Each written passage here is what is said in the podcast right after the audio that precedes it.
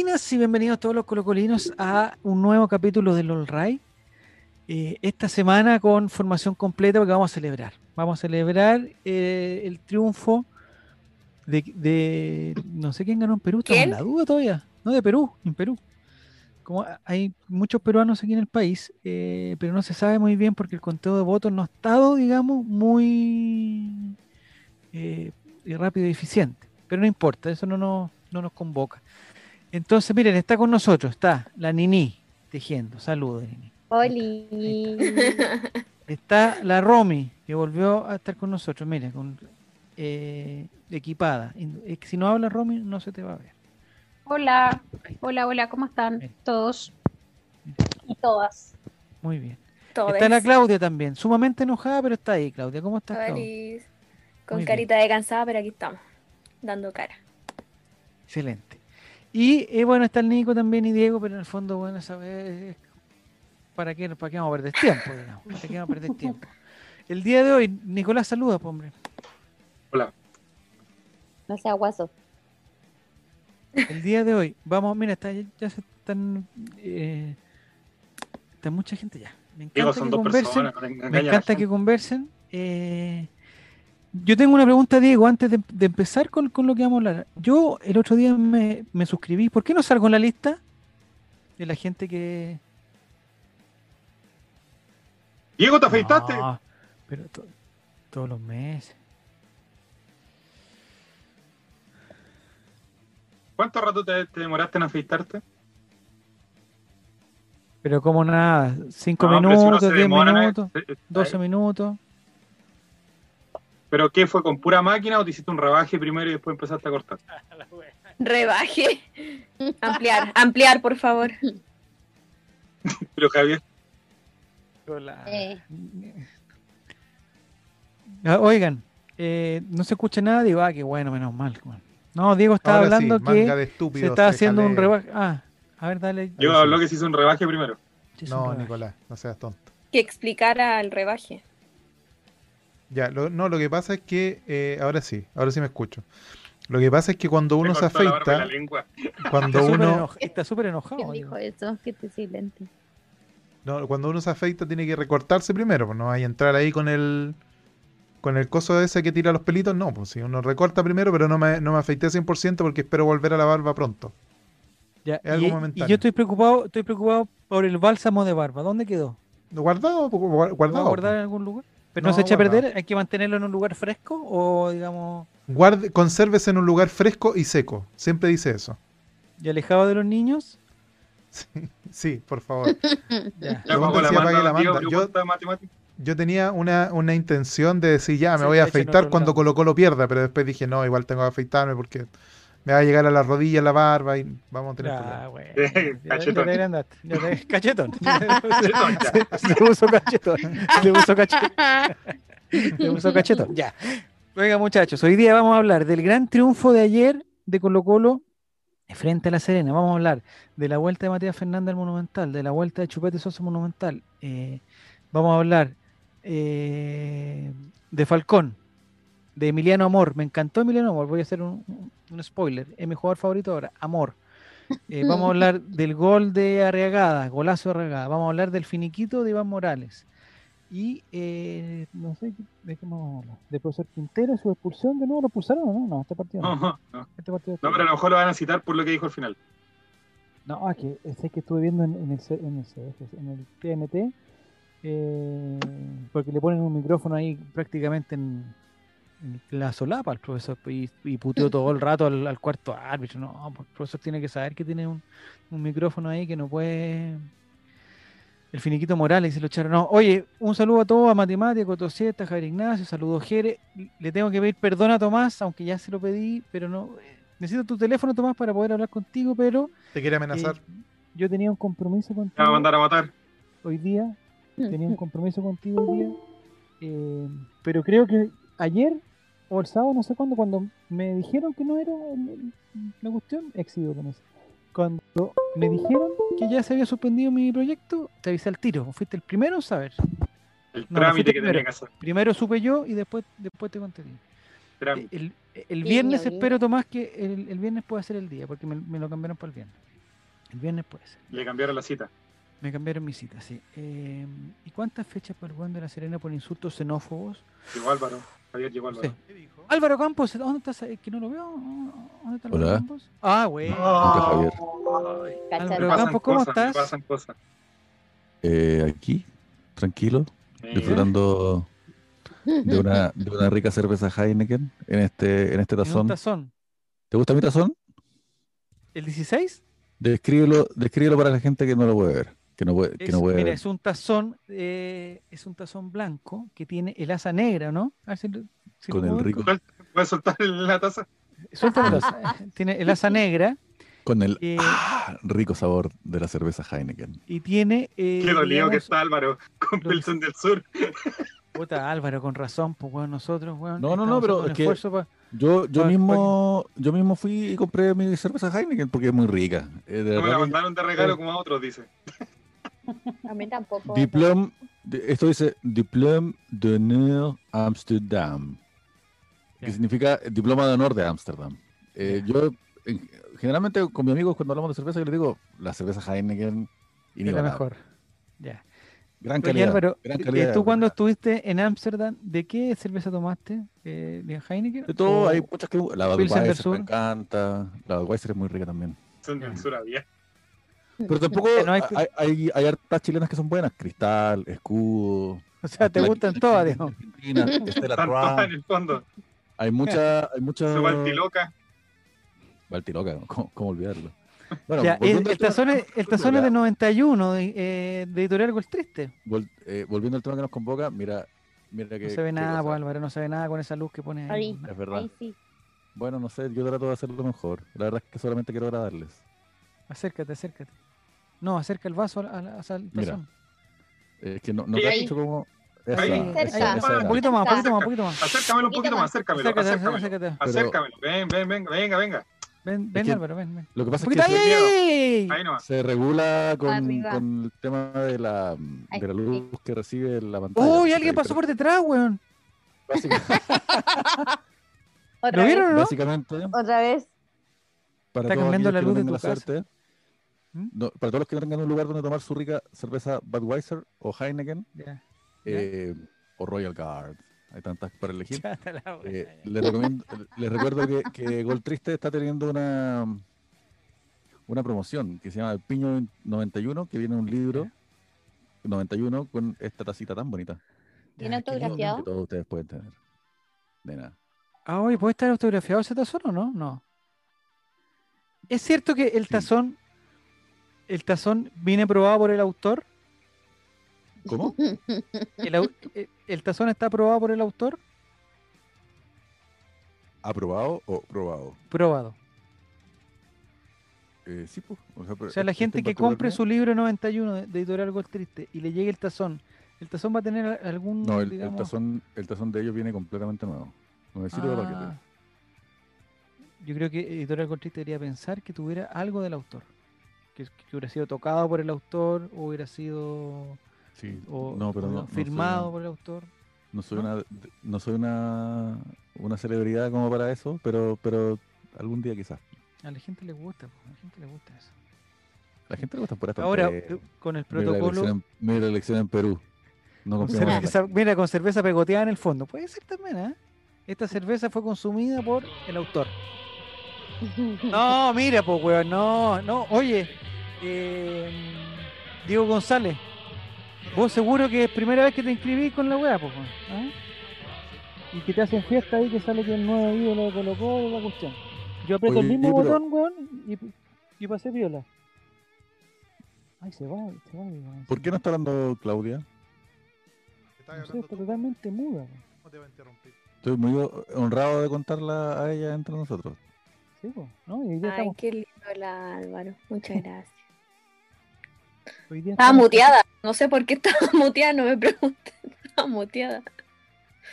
No es que los demás participantes de este programa sean menos importantes, que lo son, pero está interesante la cerveza. Qué rico contar con Claudia en este programa. Salud por ti, Claudia, con esta rica Heineken. Ya. Oye, ¿cómo se llama cuando hacen publicidad? ¿Cómo se llama, Diego, lo que tú hacías? Oh, se me fue la palabra. Cuando se hace publicidad. Estafar. Placement. No. Usted está buscando la palabra placement. Placement. Sí, estuvo bastante largo este placement, ¿eh? Bastante largo. Y... ¿Sabes lo que es largo? La forma en que se queda. No, basta. El rico sabor de una Heineken. Ya, perfecto. Ya, oye, empecemos a hablar de fútbol y después nos distraemos, pues si no nos distraigamos tanto. Aprovechemos que estamos casi todos. Le mandamos un saludo afectuoso. Yo no habíamos tenido la oportunidad de saludar a Eric y a Cariwis, que no están con nosotros ahora, pero seguramente están en un lugar mejor. Eso yo no tengo ninguna duda. Están en un lugar mejor. ¿Tuvieron un accidente? ¿Ah? ¿Tuvieron un accidente? No, deben estar, digamos, bien. Felices. Felices los tres. O cuatro, no sé, lo dejo ahí. Ya. Wow. Y falta Fabián, que no sé dónde está Fabián. ¿Verdad que no sé dónde está Fabián? No sé si se... haciendo la parejita, no. Nada que ver Fabián en esa relación en todo caso. Nada que ver, ya. Oye, Mati, el otro día, el día de hoy, no, como making el delicioso, no puede estar making el delicioso, eso no es ordinario. El otro día escuché... El lunes, no miércoles. El otro día escuché el testimonio de Jere, el testimonio de Ornaboa, el testimonio de programa Chavo Invita. El Juaco el Checho, el testimonio de Esteban Estevito. Yo quiero volver a esto. ¿Qué significa el lunes, no miércoles? Puta, Álvaro, ya, no importa, Álvaro. No, pero deja que la Denis explique. Voy a explicar, porque el lunes la gente se comporta un poquito mejor de lo que se comporta el miércoles. Habla de fútbol. Porque el miércoles son bastante ordinarios. No. Son, dijo la Nini. Yo pensé que se los refería, otros, no yo. Yo pensé que se refería a que cierta gente solamente making el delicioso de los miércoles. Yo no me meto en la cama de las otras personas para saber cuándo making el delicioso. Y no solamente en las camas, tampoco. Wow. Puede ser en la cocina, puede ser en varias partes. Por esto, ahí donde making el delicioso cada realidad los chistes del miembro, dicen. Eso resuelve todo. Que no rienda suelta su pasión en algún estacionamiento. El lunes se habla de fútbol, el miércoles de Morandego. No Morandego compañía tampoco, compadre. No, que no se escondió detrás de un camión para que no lo vieran los autos que iban pasando. Ya. Miércoles de... No, Coloro Seba, por favor.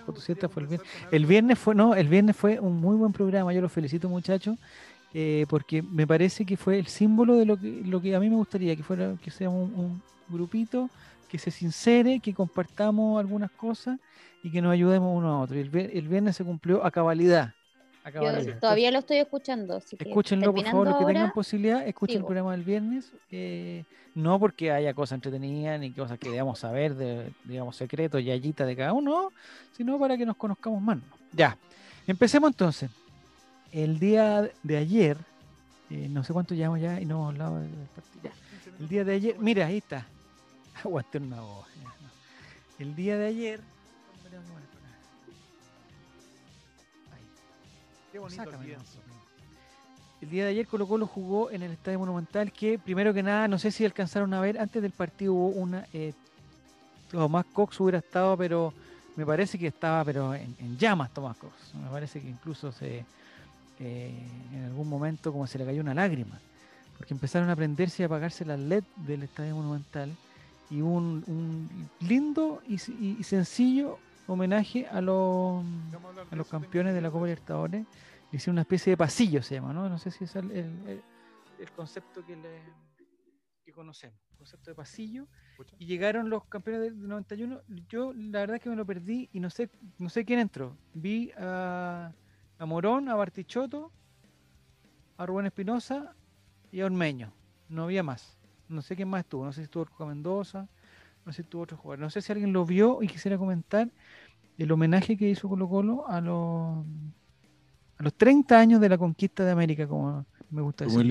Fue muy lindo el estreno de esos LEDs, pero más importante fue como una cierta sensación de pena de no haber podido ayudar a estos muchachos en la cancha. Bueno, qué lindo hubiera sido. Poder ovacionarlos de pie, todo el estadio lleno.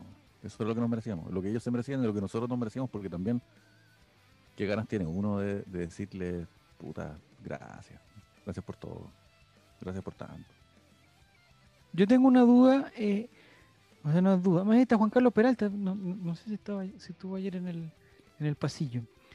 Porque son 30 años y me parece que el gesto que estamos viendo ahora en pantalla, que se le hace se les pone un asiento en el sector de Océano, me parece que es para el lado sur. Tú tenías la duda, Álvaro, si era al sur o al norte. Me parece que es al lado sur,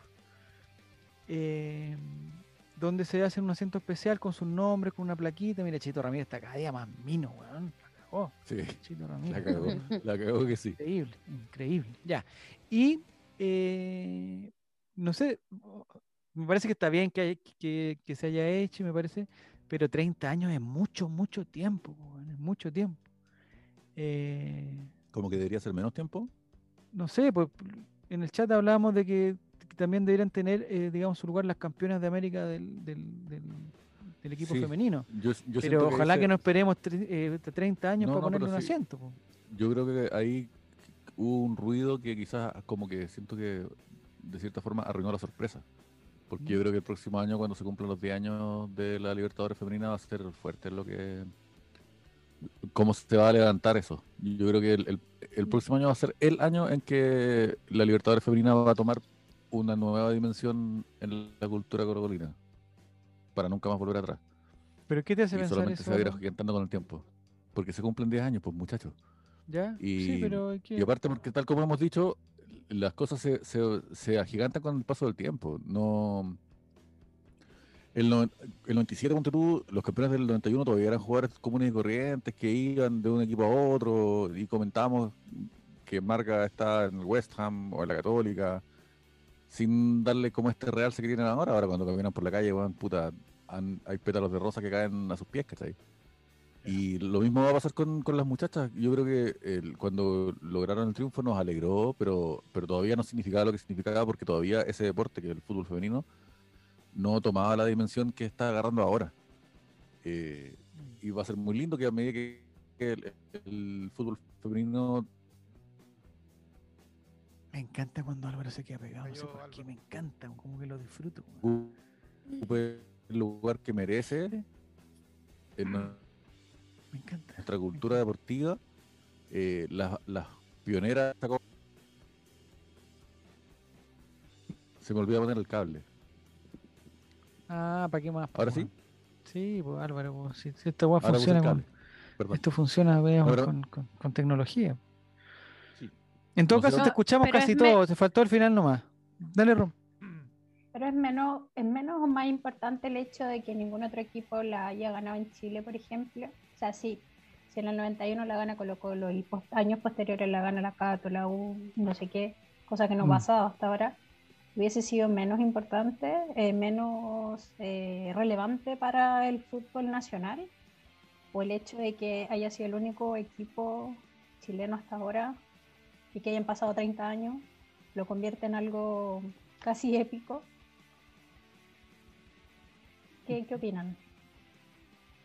Yo estoy totalmente de acuerdo contigo, Romo. Yo creo que y esto va para los dos lados, que ningún otro equipo chileno la haya ganado y que ni siquiera haya, digamos, haya estado, o sea, quizás estoy ofendiendo a los otros equipos, pero que ni siquiera han estado cerca.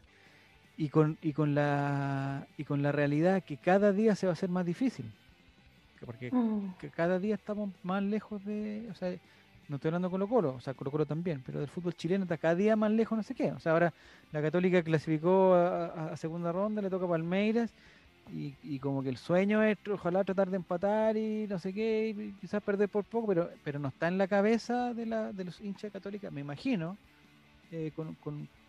con alguna cuota de realismo, decir, oye, vamos a salir campeones, porque no interesa. Entonces, que haya pasado tanto tiempo,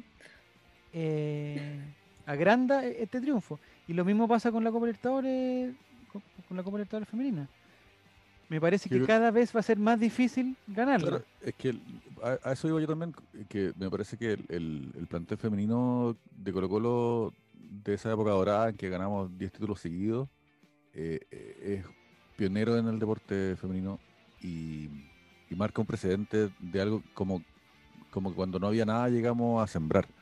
En cambio, la Copa Libertadores masculina es el intento después de años de no ganarla nunca, de la Copa Semer y se toca, y no se toca, de mucha frustración. En los adultos sobre todo se sentía en esa época la sensación de que los chilenos nunca ganábamos nada, que siempre llegábamos a la final y no pasaba nada, que Cobreloa dos veces seguía, una con un gol trágico jugando de local, Unión Española llegó a la final, ¿cachai? Entonces como que había esa sensación de que Chile, la selección, no podía ganar la Copa América y ningún equipo podía ganar la Libertadores. Unión Española jugó 3 finales, terminó perdiendo en Asunción. Nosotros jugamos 3 finales, terminamos perdiendo en Uruguay, Cobreloa, ¿cachai? Contra Flamengo, después contra aquel otro equipo que olvido ahora, Peñarol. Entonces, claro, la sensación era distinta, po.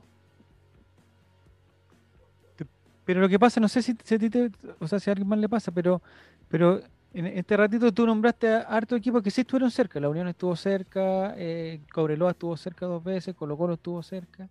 Y eso no pasó tanto, pasaron, no sé, entre uno y otro pasaron unos 20 años en que 3 o 4, o por lo menos 6 veces, después la Católica, el 93. Claro, también, el 93. Le metieron la plata en la raja en la final, pero digamos, llegó a la final, estuvo cerca.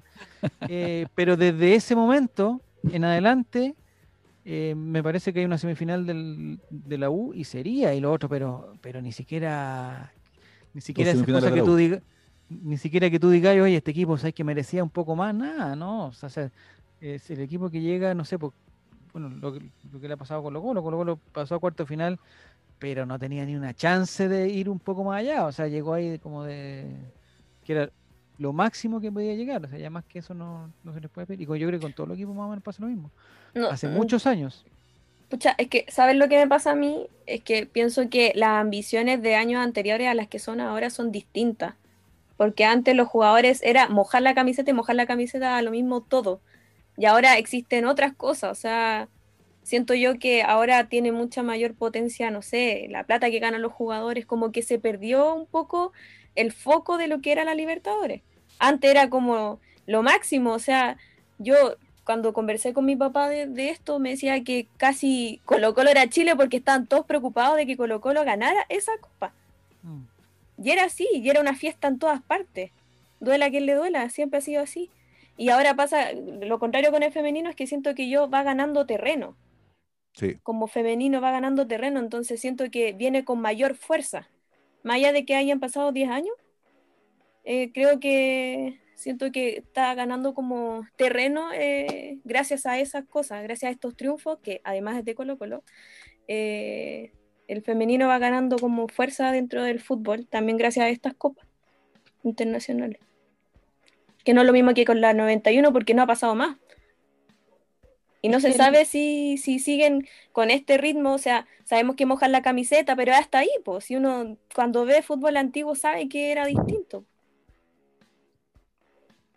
Lo que pasa es que en esa época, y el tema con... Yo siempre vuelvo a lo mismo, y es la ley Bosman del 95, cambió el fútbol para siempre porque hizo que los europeos se llevaran a todos los talentos latinoamericanos. Y eso alteró el ecosistema, como que quedó convertido en un peladero el fútbol sudamericano. Ahora solamente juegan los niñitos que todavía no se llevan, los viejos que ya volvieron y los malos que nadie quiere. Esos son los equipos sudamericanos. En cambio, antes solamente jugaban 2 extranjeros en cada equipo, entonces realmente cualquier chileno que ustedes hayan escuchado que jugó en Europa durante el siglo XX es porque era espectacular. Porque para llegar ahí había que pelear el lugar había que pelear muy pocos cupos. En cambio ahora se los llevan a todos. Y esa diferencia cambió para siempre el fútbol. Entonces uno antes cuando jugaba Colo Colo contra un equipo ecuatoriano, el equipo ecuatoriano era la selección de Ecuador. Cada selección se nutría principalmente de jugadores que jugaban en sus ligas locales. ¿Sí? Eso cambió y yo no lo veo tanto por el hecho de que eran o no la camiseta, si Bartichotto y Morón y Dabrowski tampoco llegaron a jugar a Chile por abrazo y dulces, vinieron porque querían plata, y está bien, no lo juzgo, solamente que si es que estuviéramos en la misma época o con los mismos jugadores ahora, a Miguel Ramírez se lo hubieran llevado a los 17 años, se hubieran llevado a Pizarro a los 21, estarían todos jugando en Europa. Es lo que pasó un poco, Álvaro, con el equipo del de Vidal, de Matías, de Bravo.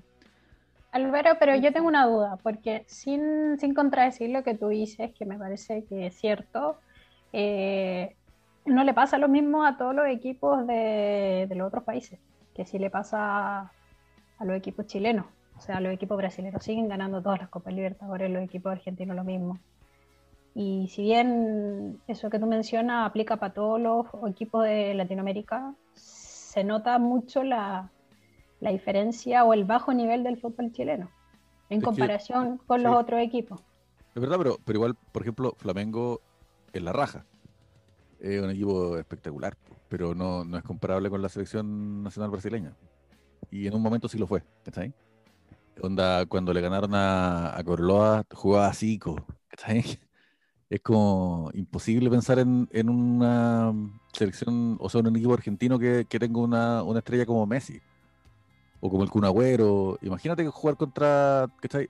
Cuando Colo Colo le ganaba a Boca Juniors en el 91, era el equipo... ¿Cuántos de esos jugadores estaban en la selección argentina titular? Y me cuesta mucho pensar en un equipo argentino que tenga... Puta, a los jugadores titulares de la selección argentina. Ahora, ¿qué pasa? Que igual, como producen tantos buenos jugadores, los malos siguen siendo mucho mejores que los nuestros. Y aparte porque ahí, cuando el mercado futbolístico se pone en esa pendiente, en que no hay un tope salarial, ¿cachai? No hay justicia económica, los poderes económicos están sin ningún tope que haga que la cosa como que funcione a un nivel aceptable de competencia, entonces un equipo brasileño tiene un presupuesto inalcanzable para los rivales chilenos. Sí, yo creo que por ahí va la cosa, porque, o sea, no creo que baste con mojar la camiseta, o sea, las diferencias de nivel de equipo son abismantes, entonces no hay cero posibilidad de competir con equipos así para todos los equipos chilenos, o sea, hasta nuestro mejor equipo chileno no da para llegar a una final. Salvo que se hagan las cosas muy bien como Independiente del Valle o Liga Deportiva. Pero yo no cacho mucho, porque el Independiente del Valle siempre pone el ejemplo. Independiente del Valle no tiene jugadores que hayan venido de vuelta, porque lo que tú decías, Álvaro, me parece bien lógico que para tener un equipo competitivo, aparte de tener cabros chicos buenos, tenés que tener un par o un trío de gallos buenos que vengan de vuelta, para que te den la cosa de experiencia, que hayan jugado en Europa. Como la Bruja Verón cuando volvió a Estudiantes y ganó la Libertadores. Po. Eso. Pero no sé si Independiente del Valle tiene ese tipo de jugadores también. No, lo desconozco. Entonces, para mí, el equipo más cercano, por ejemplo, si la Católica hubiera hecho una buena pega y se hubieran quedado los gallos buenos que no sé quiénes son, no sé, po, agarrar la base y más encima agarrar que vuelva, no sé, porque vuelva Gary Medel, que vuelva, no sé, ¿quién más? Bueno. Gary Medel. Nico Castillo, no sé, bueno, no sé. Para que vuelva gente que tiene más experiencia. Ahí hace un equipo un poquito más, pero igual, aún así, pongamos el ejemplo Colo Colo, ya. El día que vuelva Bravo, vuelva Vidal y vuelva, no sé, ponle Alexis, weón, imagínate. Estamos poniendo en un caso totalmente supositorio. Ahí tenía un equipo un poquito más competitivo, pero igual así tampoco es, tú decís, oye, ¿es favorito para la Libertadores? No, es un equipo bueno que tiene a Vidal y a Bravo, listo. Es lo que pasó cuando volvió Valdivia, pues Valdivia no podía hacer todo. No podía solo, pues esa es la cuestión. No, pues, o sea, él jugaba excelente, se los pasaba a todos, pero... De hecho, el mejor recuerdo que tengo de eso es el partido contra Palmeiras de local, que... Valdivia jugó a un nivel desquiciado, o sea, a un nivel que no conocemos en Chile, y aún así perdimos el partido. Colo Colo jugó el mejor partido que podía jugar y lo perdió. Sí, también tengo ese recuerdo muy fresco.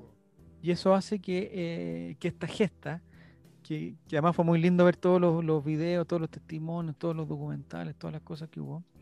Algunos mejores que otros, algunos, no sé, algunos con personajes de relleno que salieron comentando cosas del campeonato del 91, pero bueno.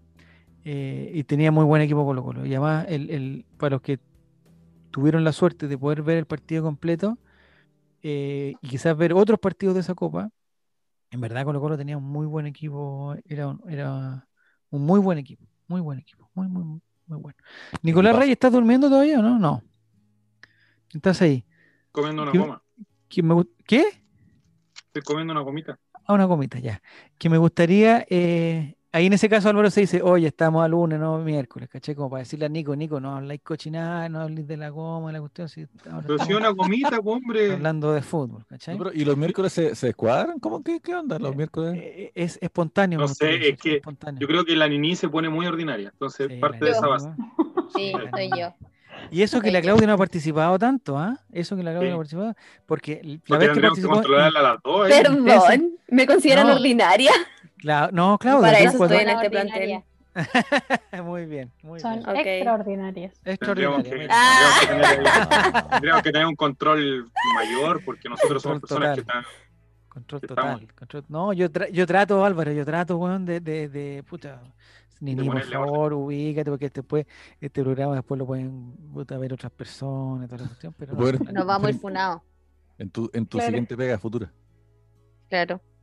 Ya, entonces Nicolás Reyes... Esta comita se la come el de $12,000, oye, porque... No, si no tiene nada que ver los $12,000. Nada que ver, no hables de eso, por favor. Ya, dime Javier Silva. Señor Romuerto, no, espérate, que dice Romuerto, ¿cómo no va a llegar a la final todos los años equipo argentino brasileño si la Conmebol le da demasiados cupos solo esos dos países? Sí, también es cierto, la los cupos también es cierto. Cotoseta dice que puedes traer a Alexis, pero si no tienes un buen pasador difícil que haga goles. Puede traer a Vidal, pero si no hay un delantero goleador... Vidal gana solo la Sudamericana, ahí la dejo. La Sudamericana, qué mala, weón. Solo. Mauricio, Diego, te escuchas a lo lejos como si estuvieras en Wii. Te escuchas muy mal, Diego, te escuchas muy mal. No es culpa mía, perdón. Pero no. Creo que en el directo me escucho bien, sí, una cuestión de... No, problema tuyo, digo. Sí. No, pero oye, escúchame. Lo que quería decir es que yo creo que siempre se habla de los cupos de los argentinos y los brasileños, pero también nosotros no pasamos de octavos. O sea, de fase de grupo siquiera. Entonces, por último, si fuera una cosa de que no, lo que pasa es que, claro, son tantos cupos que tienen los argentinos y los brasileños, pero nosotros no pasamos de fase de grupos tampoco. O sea, también hay que ver un poquito el nivel local. El sexto argentino y el sexto brasileño y llega más lejos. Es que ese es el punto que una vez lo discutimos sobre el tema de las reparticiones de las platas del CDF. Está bien que se le dé más plata a los que provocan la fiesta, pero debería haber una forma en que eso cambiara. Eso no puede estar a perpetuidad. Y precisamente los cupos de la Libertadores son móviles, po. Se pueden disputar. Si es que el rendimiento de Chile por un tiempo sostenido fuera bacán, ganaría más cupos, po. Sí, porque eso se refleja, Álvaro, cuando Chile salió campeón de las dos Copa América. ¿Se acuerdan que obtuvo un cupo más en ese momento? Después lo perdió, pero lo obtuvo. Es la misma forma en que se dividen los cupos de los mundiales, entre las distintas confederaciones, ¿cachai? Como que si es que nuestros resultados deportivos fueran la zorra, nuestros cupos también aumentarían, pues. Es que sí, no sé qué piensas tú, Álvaro, pero no sé si escuchaste alguna vez lo que dijo el presidente de Antofagasta, que para ellos era un cacho ir a una Copa Sudamericana. Que preferían la competencia local. Y el pensamiento de muchos dirigentes, o sea, el dirigente palestino también tenía una opinión parecida el otro día, como que había ido a ganar experiencia, el técnico Huachipato, es como que en el fondo no quieren ir a competir internacionalmente, quieren ir por el premio, por el cheque, pero no quieren ni siquiera ir a competir porque parten de la base de que no, es imposible competir, por lo tanto no vamos a hacer nada, vamos a hacer que estos chicos ganen experiencia, ganen un poco de roce, qué sé yo, y todo, y después volvemos al campeonato, que es lo importante. Lo que le pasó a Coquimbo. Exacto, eso. De Coquimbo, o sea, Coquimbo le costó la categoría el ir a qué fue Libertadores o Sudamericana, no Sudamericana. Pero estuvo ahí, Sí, o sea, y a Colo Colo le pasaba todos los años que por poner toda la ficha en la Libertadores quedaba fuera de o jugaba muy mal acá el campeonato nacional y estábamos ahí muy mal traídos. O sea, si ni siquiera Colo Colo tiene aguante para jugar a dos campeonatos, ¿qué le queda a los demás? Yo creo que igual va un poquito por lo que dice Mati en el chat, que dice que es imposible competir. Piensen que estamos trayendo refuerzos por 6 meses, como Gil, por ejemplo. ¿Qué equipo puede ganar algo así? También yo creo que igual va un poquito por ese lado, la falta de planificación a largo plazo del fútbol chileno. Como dice Mati, el ejemplo más claro es Gil, que es un tipo que lo traen por un año. En un año, claro... Obviamente nos va a ayudar y todo, y ojalá que se quede por mucho tiempo más, pero para ganar una Libertadores no te sirve armar un equipo de un año o de 2 años. Yo creo que hay que pensar en el súper largo plazo, y ahí es donde nos falta un poco la... a todo el fútbol chileno nos falta eso, claro, pienso. ¿Qué es lo que quieren hacer los equipos chilenos? ¿Quieren formar un plantel para competir internacionalmente? O como por ejemplo lo que quiere hacer Wander y Huachipato en este momento, que seamos serios, no están formando un proyecto, sino lo que quieren es poner un par de muy buenos jugadores en la cancha, que ganen terreno y que en unos 2 o 3 años más venga Colo Colo y los pueda comprar, o la U, o la Católica. Eso es lo que quieren hacer.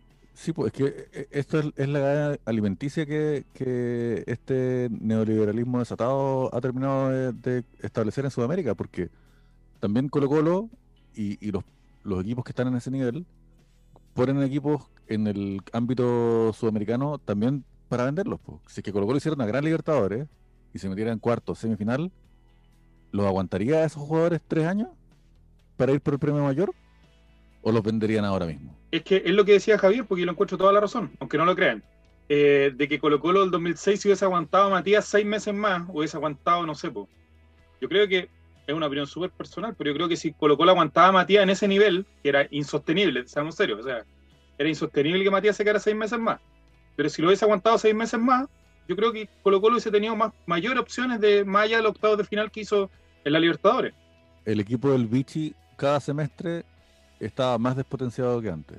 Y también pasó con la U del 2011, que el 2012 llegaron a semifinales de la Libertadores y la Libertadores se paró por los Juegos Olímpicos, creo. Y vendieron a Victorino. No sé si a Victorino solamente o a otro más, quizás Montillo, qué sé yo. Pero el mismo Sampaoli decía que... Eso fue el 2010. Con Peluso. Yo creo que... Con Peluso, sí. Estoy perdido entonces. El de 31 minutos.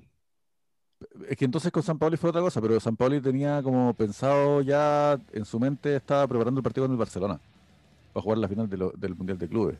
Y le vendieron a las figuras y claro, se cae abajo el proyecto porque tampoco podéis vender a un Matías Fernández y comprar a otro Matías Fernández. El equipo se va desvalorizando. Ya, pero también es cierto eso de que aguantar a los jugadores o quieren vender a los jugadores rápido, los jugadores también se quieren ir rápido. Y si no permiten su salida, empiezan a reclamar cuál Sampaoli, que están casi de rehenes en los equipos. Sí, pues yo tenía el mismo pensamiento tuyo, tampoco aguantan. Hasta que vi el caso de Duma. ¿De quién? De Duma. ¿Por qué? No, de Coito. No, de Duma. No, Coito es duro menos.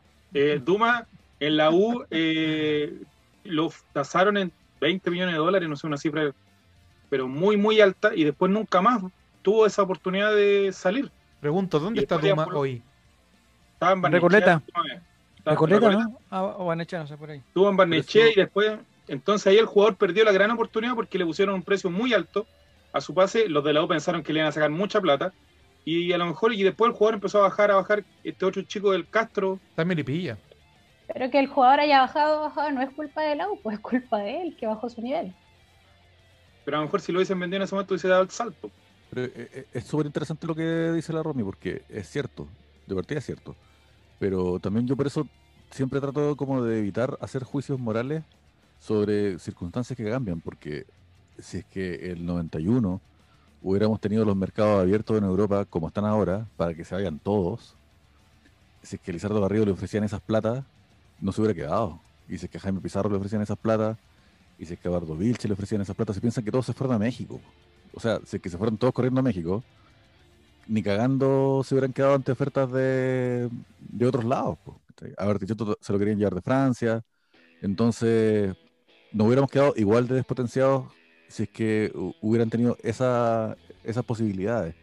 Y también en esa época, yo me acuerdo, los jugadores más antiguos decían, no, en mis tiempos yo jugaba por amor a la camiseta, no como ahora que son millonarios. Y eso va a seguir pasando, y ustedes lo van a ver. Ustedes van a ver durante sus vidas como Gary Medel o Arturo Vidal van a decir, uy, si yo jugara ahora ganaría un montón de plata. No como en mis tiempos, en que se ganaba poquito, no se ganaba lo que se gana ahora, porque esto va a seguir avanzando así. Entonces, claro, los jugadores se quieren ir, pero cada vez que colinda lo económico con la moral, yo tampoco me pierdo, porque digo, al jugador yo no le puedo pedir nada más. El jugador es un profesional que el día de mañana entra un huevón pasado de rosca, le mueve la rodilla y lo caga para siempre.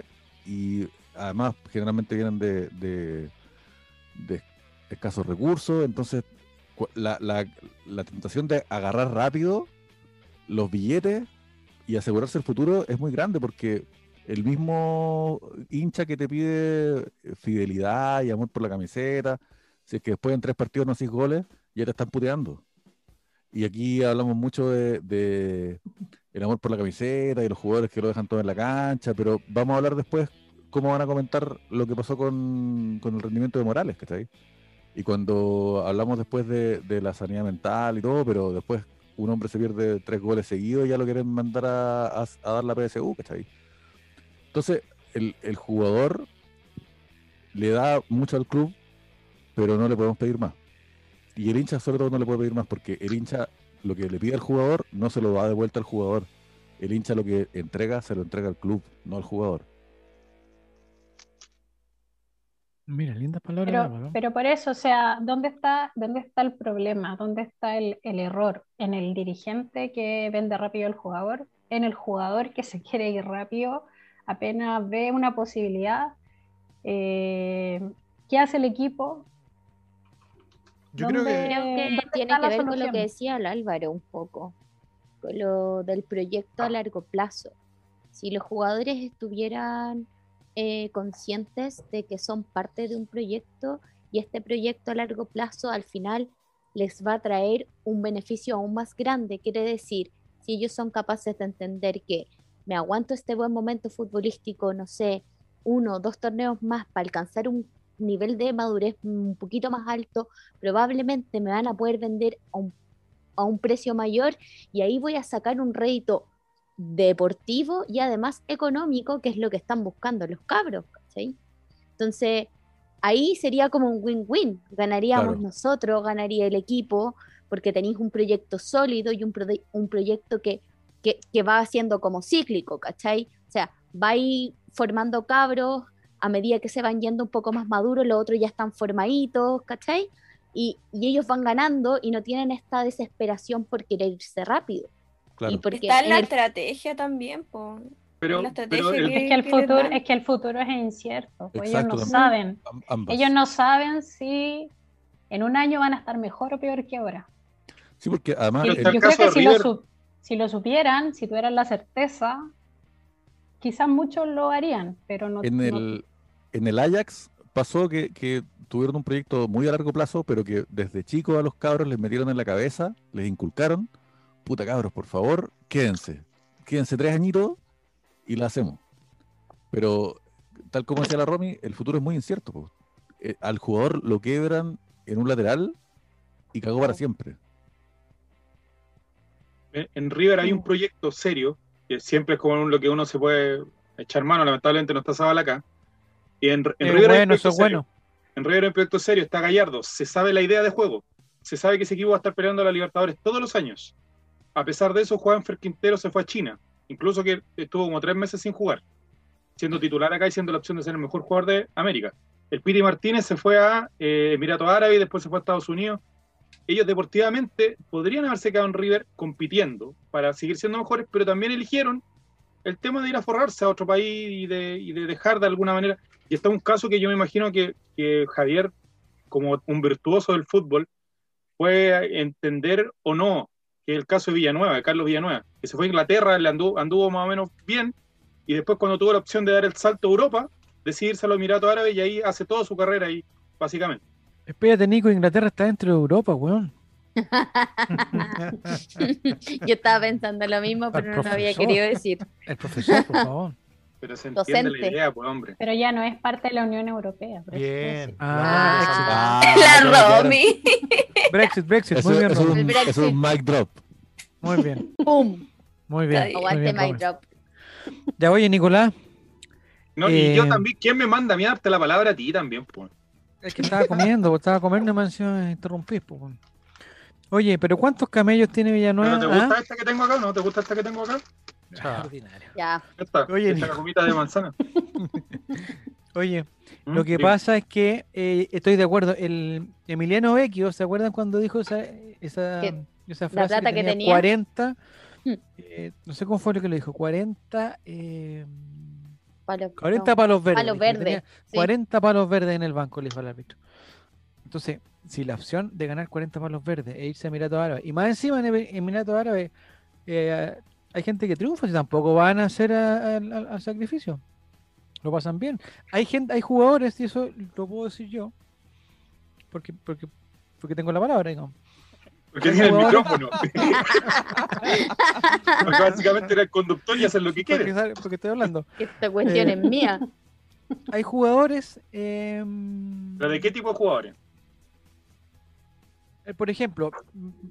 ¿Clase A o clase B? No, tú pusiste el caso. Yo no cuento nada, amigo. No busca pusiste cosas, el caso Villanueva. No, está claro. El caso Villanueva. Pusiste el caso Villanueva. Me imagino que para Carlos Villanueva, el jugar en una liga como la de Emiratos Árabes, donde se junta los camellos, la plata, no sé qué, y con que el weón sea muy bueno en esa liga, ¿cachai? Es súper valioso para una vida, para un proyecto de vida, pues, weón, ¿cachai? Oye, en esta liga voy a poder jugar la raja, voy a ser uno de los mejores, weón, ¿cachai? Con el mismo esfuerzo de otro lado, aquí voy a ser, uno de los mejores. Quizás con ese mismo esfuerzo en Inglaterra era uno del montón. Y si es que... y se juntan todas las otras cosas y hace un bonito proyecto de vida. Es que esas decisiones personales la toma cualquier profesional. Exacto. ¿Qué prefieres? ¿Forrarte o no, que yo veo trabajar, que no es... trabajar por, no sé, por la justicia y el mundo y aparte, perfecto? Y aparte que el forrarte, la diferencia que tiene el forrarte, hablemos de gloria versus... Estefan. Riqueza. Honor. Qué fome, Nicolás. Tú firmas un contrato y el contrato estipula que tú cada mes vas a recibir una cierta cantidad de dinero en dólares y camellos directo a tu cuenta corriente. ¿Qué tienen los camellos de las jorobas? ¿Ustedes saben o no? Grasa. Plata. Extraordinario, Nicolás, weón. Dólares. Bueno, y cuando tú firmas Bitcoins. Y te pagan en bitcoins, camellos y drogas y prostitutas. What? En el contrato ya estipulado que pase lo que pase, y si no, pregúntenle a Romy, que según tengo entendido es abogada. En el contrato no creo. X cantidad de años tú vas a recibir X cantidad de plata, pase lo que pase, juegues bien, juegues mal, sea reserva, sea titular. Oye, que era buena, pase lo que pase, man. En cambio, la gloria deportiva es más ilusiva y nadie te la puede asegurar. Tú puedes armar un equipo para ser campeón y te da como la mierda. ¿Cachai? Exacto. Nadie te puede asegurar que tú vas a ser figura. Nadie te puede asegurar que si te está yendo bien, te va a seguir yendo bien. Te puedes lesionar, el equipo puede extraviarse, te puedes pelear con el técnico, te pueden pillar carreteando y te congelan. Es la dinámica de lo impensado. Mira la frase que se me ocurrió esta mañana. Son contratos aliados. Esta mañana. No estamos en la mañana, Álvaro. Ok. No. Es que saben que...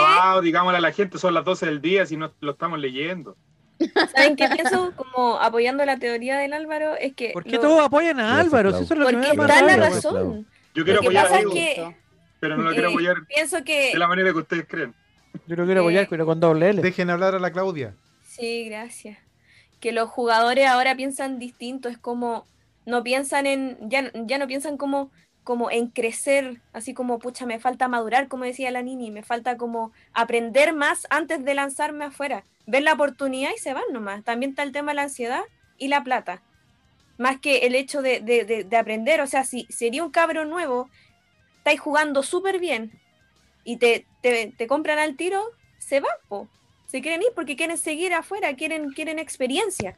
Pero se les olvida que la experiencia también se da cuando uno aprende a caerse dentro del mismo equipo, crece con los errores, como que aprende y se van tranquilos afuera, pero no, se van al tiro, a la primera, o a los 6 meses, al año. Porque nada te dice que va a haber una segunda, po. Ese es el punto. No va a haber una segunda. Los errores tiene como 7 ya. Pero entonces, mira, te llega así un saco de dinero para que te vayáis a jugar a puta. Emiratos Árabes Unidos. Y tú decís, yo quiero ser campeón de la Libertadores el próximo año. Este año llegamos a cuartos de final y el próximo año queremos pelearla entera. Y tu gente, tu familia, tu papá, tu mamá, tu esposa, tu hijo, tu primo, tu vecino, tu amante, todo el mundo te dice, bueno, innecesario. Te vas a quedar ahí, jugando. el próximo año echan a Guedes y el equipo se da la mierda, va a llegar un nuevo jugador, un nuevo entrenador que no te va a poner, en cualquier jugada arriba te meten un codazo en los dientes, cagaste 3 meses, bajáis el nivel porque te llamas tortapazo. Te quedas en Brasil, secuestrado. Comer torta al piso. Te vaya a quedar, y además, secuestrado en Brasil. Te vaya a quedar, ¿por qué? Por amor al equipo, por amor a Colo-Colo, por amor al hincha Colo-Colino, cuando te vaya a perder 3 goles y te van a agarrar para el hueveo. Uh-huh.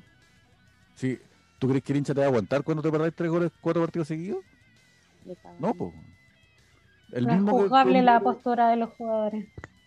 Yo a un trabajador que quiere darle lo mejor a su familia y darle a sus papás la casa que nunca pudieron pagar, que quiere pagarle al hermano los estudios, que quiere ayudar a su tía que tiene cáncer y que ayuda a todos en el barrio y que le pasa plata a todos sus amigos porque sabe que todos sus amigos viven muchas carencias y que le ofrecen una posibilidad de ganar plata de verdad. Yo a ninguno le puedo pedir que se quede jugando en Colo-Colo, ¿para qué? Para que después lo estemos puteando a los 6 meses porque son todos unos malos culiados. No. Que la mamá está privada de libertad también, ¿no? Situaciones complicadas. No tiene nada que ver con eso, Nico, nada que ver. Yo sé para dónde quiso ir Nicolás. El señor Gino deberíamos haberlo ignorado. ¿De qué era la idea? Y un completamente. No. Dejaron jugando solo al mago al día, metió un pase en profundidad y no picó nadie. No, porque no, ¿cómo están? Don Giru Serán dice, igual es consecuencia de que cada generación vive más la inmediatez que la anterior, porque el mundo funciona cada vez con más velocidad. Y las carreras de los jugadores, o de casi todos los otros trabajadores, no es ajena a eso. Ya, y Matías está respondiendo la... Me gustó el partido de Soto. Ya, empecemos si... Relator, pero si es Dime. Lo que pasa en el mundo laboral también, o sea, antiguamente los trabajadores duraban 20 años en una empresa. Ahora te suben 200 lucas y te cambiáis el tiro, chao, la empresa, ¿para qué? Si después viene un reajuste personal y te van a echar. Exacto. Muy bien. Es verdad. Ya y por no las mismas razones, porque la empresa no te cuida, porque la empresa antes te ponía plata para tu casa. La empresa antes te compraba tu casa, ahora eso no existe. Entonces tampoco existe de parte del trabajador una lealtad al jefe, a nadie, pues sí. ¿Cuántas veces hemos comentado de los ídolos que se van por la puerta chica en Colo-Colo? Varias veces. Los ídolos. Entonces, ¿qué queda para un Claudio Baeza? A un Claudio Baeza le voy a pedir que se quede por Colo-Colo cuando en 6 meses más puede perder hasta la titularidad y después terminar jugando de préstamo en Rangers. No, güey. Sí. No, yo creo que la única opción que tenemos, por ejemplo, en el caso de Colo-Colo, tengo una ansiedad, weón. Maurice Duval dice, hay barrios antiguos enteros de trabajadores de ciertas fábricas. De hecho, verdad. En un barrio ferroviario, ¿ya? Fue donde nació y creció. ¿Ferroviario? David Arellano, ya. Muy bien. Se me olvidó que estábamos hablando. Toma agüita, Javier. No tengo, pues, weón. Ya, pero no insulté tampoco, hombre. Si tuviera la... No puedo abrir la tula ahora, está el lobo, Matías. ¿Qué? Ya, pero basta, por favor. No, me está pidiendo que abra una lata de bebida energética que tengo que no puedo abrirla ahora. Y después la ordinaria en la niní, basta. Por eso. Diego. Muy bien, hermano. Ya, empecemos a hablar de lo que pasó ayer en el Estadio Monumental. Porque Colo-Colo venía de un triunfo, ¿no? En Huachipato. Así es, hace 15 días. Ah, de veras. ¿Y por qué no se jugó? Ah, porque Colo-Colo estuvo libre. Estuvo libre. Entonces... a diferencia de gran porcentaje de su hinchada. ¿Que no está libre? ¿Que no estuvo libre? Está privada de libertad. Está privada. Como las madres de Mayo. Ya. Entonces... Colo-Colo venía con la baja de Marco Volado, qué le pasó. Nicolás Blandi está, mira, Nicolás Blandi ha perdido oportunidades por lesionarse, bueno, la mayoría de sus oportunidades. Entonces, pero Colo-Colo, y voy a empezar al tiro ya a analizar el partido. Me gustó no, o sea, no me gustó. Me pareció bueno para el equipo que Chupete Suazo, digamos, se marginara del partido, porque eso nos ayudó un poquito. Con Chupete Suazo, no sé si fue porque los primeros minutos eran de La Serena, pero se veía un equipo más completo con Chupete Suazo. Como que salió el Chupete, y como que Colo Colo ya un poquito como que se ordenó más, porque va el muchacho de Católica que entró. Claro, puede ser bueno, pero no es Chupete. Pero a ti te dolió la salida de Chupete porque tu ídolo Chupete es de chico. ¿En qué sentido? Desde que tú eras muy joven, que tú... Ah, pequeño. Tu ídolo. Desde pequeño que el Chupete... No, a mí me cae muy bien el Chupete. Yo escuché y leí muchos comentarios de gente que se alegraba porque, Chupete, culiao, qué bueno, el karma, no sé qué cosa. A mí me da lo mismo, Chupete no se peleó conmigo, no sé con quién se peleó, con el Coto Sierra. No. Claro, con el Coto Sierra. Yo no voy a estar del lado del Pedro Reyes. Yo no voy a estar del lado. Discúlpenme, pero no voy a estar del lado del Coto Sierra. Eso mismo prueba ambas cosas. Eso mismo prueba lo que comentábamos recién. Chupete Suazo, weón, cuántos goles, weón, cuántos campeonatos le debemos. Goleador del mundo, weón, puta madre, weón, el Chupete es lo más grande que hay. Y algunos le dieron la espalda por una tontera. Y otros dicen, Coto Sierra, yo no estoy ni con el Coto Sierra, el Coto Siesta. El Coto Sierra, weón. El Coto Sierra llegó al mundial y no saben cómo ese weón volaba en la cancha, weón. La categoría. No, nunca corrió mucho. El privilegio que fue ver a un José Luis Sierra, capitán de Colo Colo, haciendo magia en la cancha, weón. A mi mamá le gustaba. Otros dicen, Tuto Tapia. Héctor Tito Tapia, que su papá prestó plata para Colo Colo. ¿Cómo le dicen? Tuto Tapia. Tuto Tapia, ya. Tuto. Manuel Alejandro Neira también. Héctor Tapia, ¿Manuel cómo? Goles, Manuel Alejandro. Manuel Paje Alejandro, ya. No, pues ya. ¿Qué? ¿Pero vieron? Manuel Alejandro Neira. No. Ayer Álvaro, no sé si tú... Voy a dejar que se muestren como son. El Vichy dice de que Neira es uno de los mejores delanteros que él vio en el área. Pues. Es impresionante. Sí, ¿pero fuera del área? Impresionante. Pero... Oye, ¿pero fuera del área? Ya, pues, compadre. Si el fútbol no solamente en horario, compadre. Ya. Y, mira, aquí está. Pablito Solari. Golazo Camerún, dice. Ya. 98.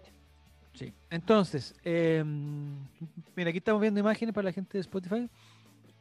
Me ha gustado Cortés estaba. Me gustaron los lienzos también que estaban al fondo en el sector Arica. ¿Cuál es? ¿Estás despierto, Diego? Pero si estaba escuchando, no puedo estar hablando si ustedes están hablando, po, hombre. ABC de la comunicación, emisor, receptor, mensaje, contexto. La misoginia, hay 3 mujeres, no participa, se sabe que es machista. Al contrario, estoy dejando que hablen porque ustedes están atropellando a la gente ahí. Pero si estuviera Eric, Fabián, ahí estaría tirando la talla. Iván Morales. Ya, algunos criticaron a Iván Morales, dijeron que no había jugado un buen partido porque... Digamos, yo encuentro que tuvo 2 o 3 opciones. Bueno, esta que vimos recién que pegó en el palo, ahí pues se podría haber tirado.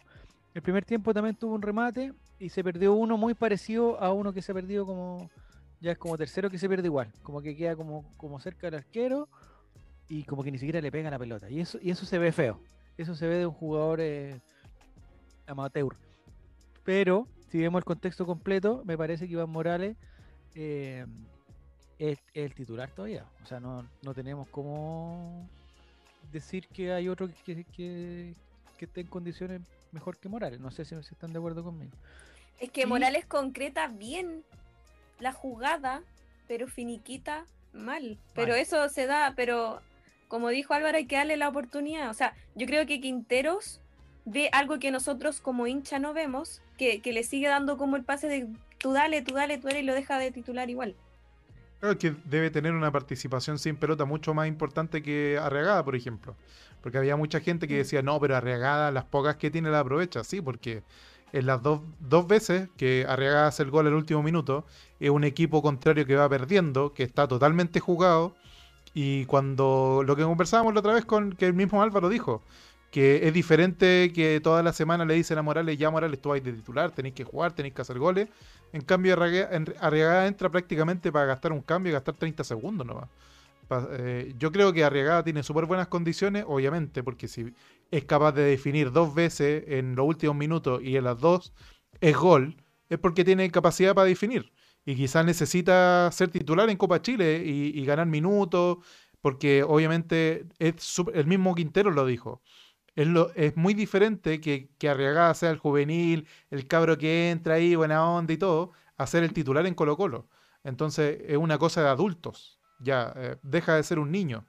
Entonces yo creo que va a ser clave que Arriagada sí o sí sume minutos en Copa Chile, que es un torneo de ribetes menores, y que ahí veamos para qué está Arriagada. Pero yo creo que por ahora Morales tiene que seguir siendo el titular.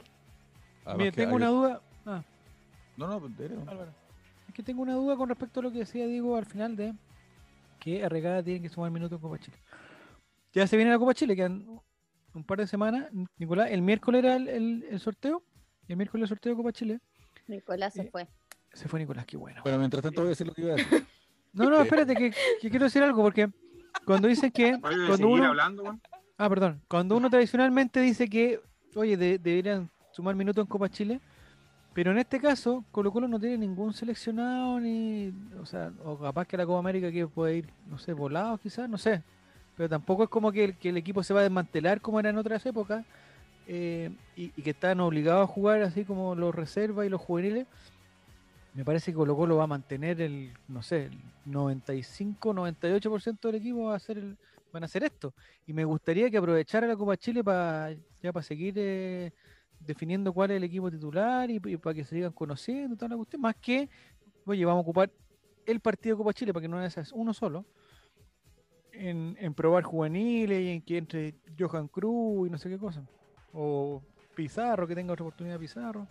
No sé si eso sea útil en este formato donde están prácticamente todos los jugadores disponibles para jugar. Ojalá ganemos la Copa Chile con todo. Igual es verdad lo que dice Javier. Porque ¿quién vamos a perder en Copa Chile? No sé. A Cortés, si es que no sé si lo van a llamar. Porque capaz que el profesor Machete diga, oye, está bien Arias, está bien Castellón, está bien Bravo, listo, eso van a la Copa América. Volado quizás podría ser, pero llamaron a 35 y no estaba Volado.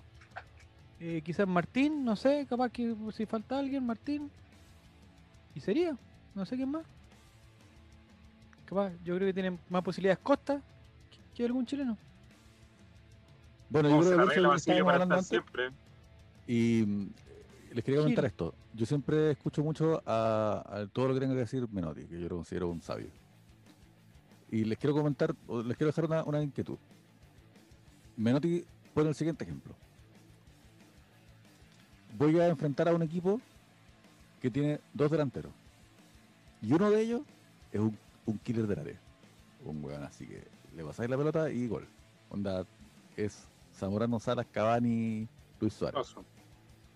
Y el otro, no tan bueno, pero un delantero es puta, killer del área. Y yo tengo dos centrales. Uno es Elías Figueroa y el otro, puta, un weón ahí, más bien torpe, más bien nada, complicado. ¿Cómo distribuyo las marcas? Díganme, ustedes, ¿cómo lo harían? Silencio. Lo importante, lo bonito de la conversación, ¿no? Pero no te entendí la pregunta. Todos pensamos que el bueno con el bueno y el malo con el malo. Ya, pues, él dice, no. Al bueno lo mando con el malo. Y lo borro. Le gano. Y ya tengo un problema menos. Y al bueno... Ahí veo después cómo lo arreglo, ¿cachai? Hago que baje el contención, le pido a los laterales que se cierren más, o qué sé yo, ¿cachai? Como veo cómo resuelvo el problema de enfrentarme a un gran delantero, pero ya una variable la despejé por completo, ¿cachai? Un problema ya lo saqué de acá. ¿Se entiende, no? No te entendí, Álvaro, para nada. No, yo tampoco. Sería como que sea si yo me gastara toda la plata del mes en un día... Pongamos nombres para que entendamos. Después tomáis agua el resto. Claro, después el resto estoy tomando cerveza. ¿Cómo? O sea, a ver, dale. No. Explícate. Si es que yo tampoco entendí mucho. Si es que mi equipo se enfrenta a una delantera donde un delantero es muy bueno. Ponle nombre. Y el otro no tanto. Cavani. Ya. Cavani y el otro no es tan bueno. Ya. Y yo tengo ponle nombre. Órale. No, mentira, broma. Y el otro no es tan bueno. lo que ustedes podrían pensar es, claro, mando a Elías a mandar a Cavani. Pero ¿qué pasa? Elías con Cavani andan parejos y los otros dos andan parejos. Entonces lo que dice Menotti es, en vez de eso, lo que yo hago es mandar a mi gran defensa, a Elías, a marcar al malo. Porque se lo come, le gana y despeja ese problema.